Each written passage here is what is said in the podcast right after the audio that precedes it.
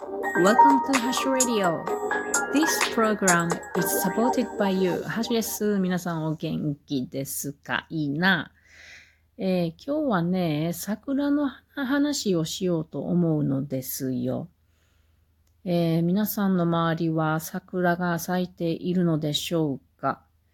私はね、この1ヶ月ほどずっと忙しくって、ブラブラと桜を見るなんてことがあまりなかったんですが、今日は用事があったので、駅の方、それからメディアコスモスという図書館があるところのあたりまでね、自転車でね、ブラブラっと行ったのです。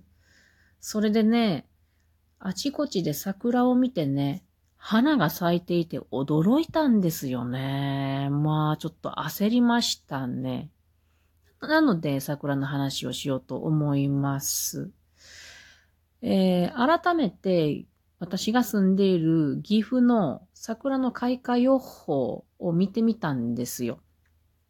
そうしたところ、開花は3月の18日ということでした。今日がね、3月の15日なんですよ。最高の日ですね。3日後には開花開花と言われているんですね。これはソメイヨシノのことだと思います。そして満開が3月25日あたりなのでね、見頃は3月の14日から3月の31日頃っていうことでね、もう桜のシーズンですね。これはね、平年より1週間早いということです。まあね、あのー、周りの人とやりとりしているとね、あの、和歌山の人だとね、あの、熊野桜ですね。これは数年前に103年ぶりの新種だということで、熊野桜と命名されたんですが、あこれ巷ですごいニュースになったんですよ。私もこの、えー、命名した人、研究者の方の講演を聞きに行ったり、熊野桜を見に行ったりしてましたが、今この熊野桜が満開だっていう情報をもらったりしてました。私が今日見に行ったのは、岐阜駅、駅前にね、ちょっとした公園があるんですよ。で、そこをね、あの、ふらっと見たらですね、薄墨桜があるんですね。で、これは、あの、岐阜にネオの薄墨桜というものがあって、これは日本三大桜の一つで、国の天然記念物となってるんですよね。ただこの岐阜駅前にあるものは、あの、そのものじゃなくて、あの、継ぎ木のものか、未生、種から出たものかはわかりませんが違うものですが、とりあえず薄摘み桜があったんですね。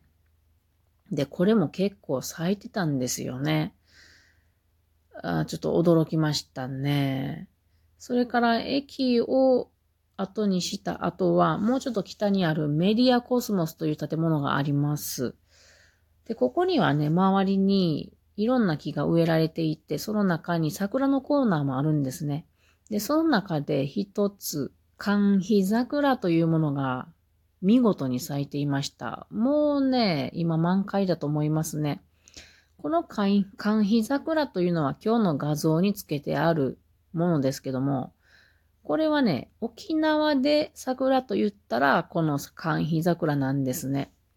この寒肥桜は台湾とか中国南部に自生しているもので、そちらから持ってこられたと言われておるもので、あの、色がすごく濃いですね。紫っぽい、紅っぽい色をしていて、下向いて咲くんですよね。でね、この形がね、とても綺麗なんですよ。あの、なんていうのかな。桜って花コップっていうのがついてるって言われてるんですけど、まあ、あの、花びらの、うーん、なんていうのかな。軸のところっていうのかな。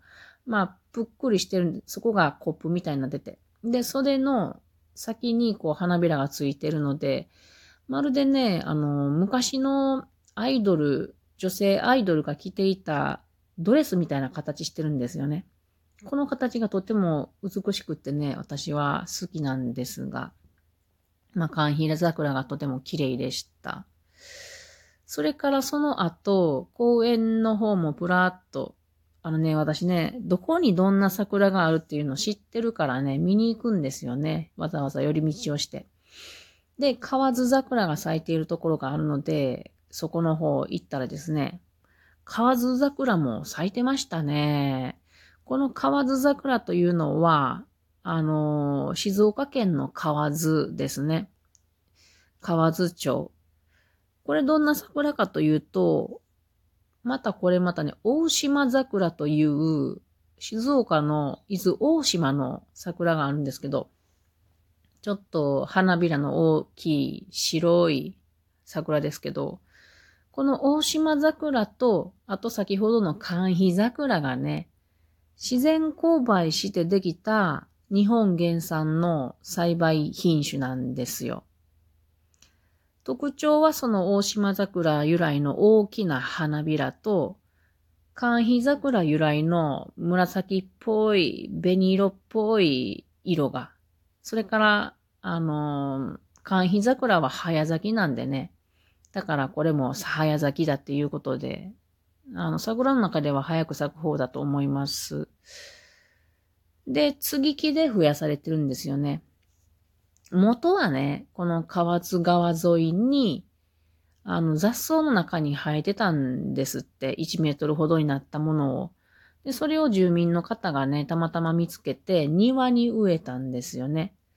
で、1974年に河津桜と命名されたんですが、その後ね、継ぎ木でどんどん増やされていて、あちこちで見られる河津桜はそれが元なんですが、私数年前にね、これあの、うんと、見に行ったんですよ、その原木ってやつを。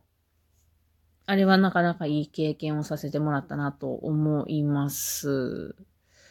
で、その河津桜を見た後はですね、近くにね、梅林公園があるので、いやー、梅はどうなっているんだ？桜がこんなに咲いているが、梅どうなってるんだ？と思って見に行ったら、梅もバンバン咲いてましたね。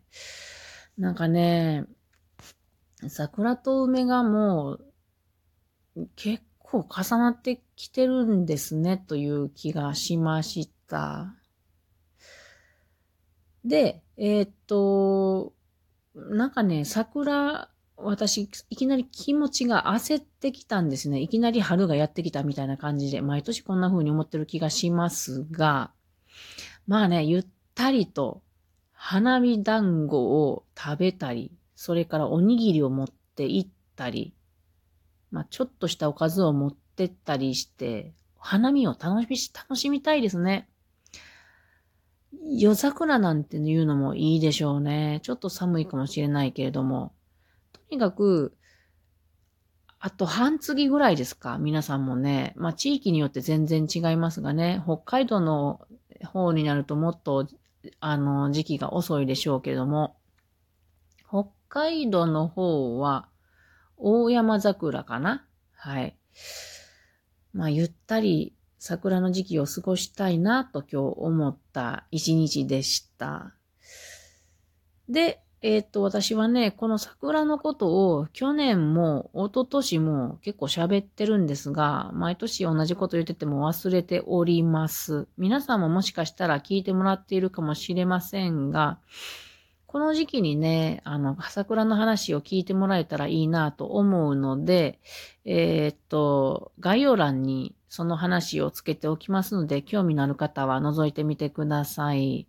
えー、っと、日本三大桜って知ってるっていうものと、それから開花予想、花の仕組みっていうものと、それからソメイヨシノのお話などをしていますので、えー、聞いてもらえたらいいなと思います。私もさっきえー、改めて聞いてみたところ、ほほう、そうなんだ、と自分の話にうなっておりました。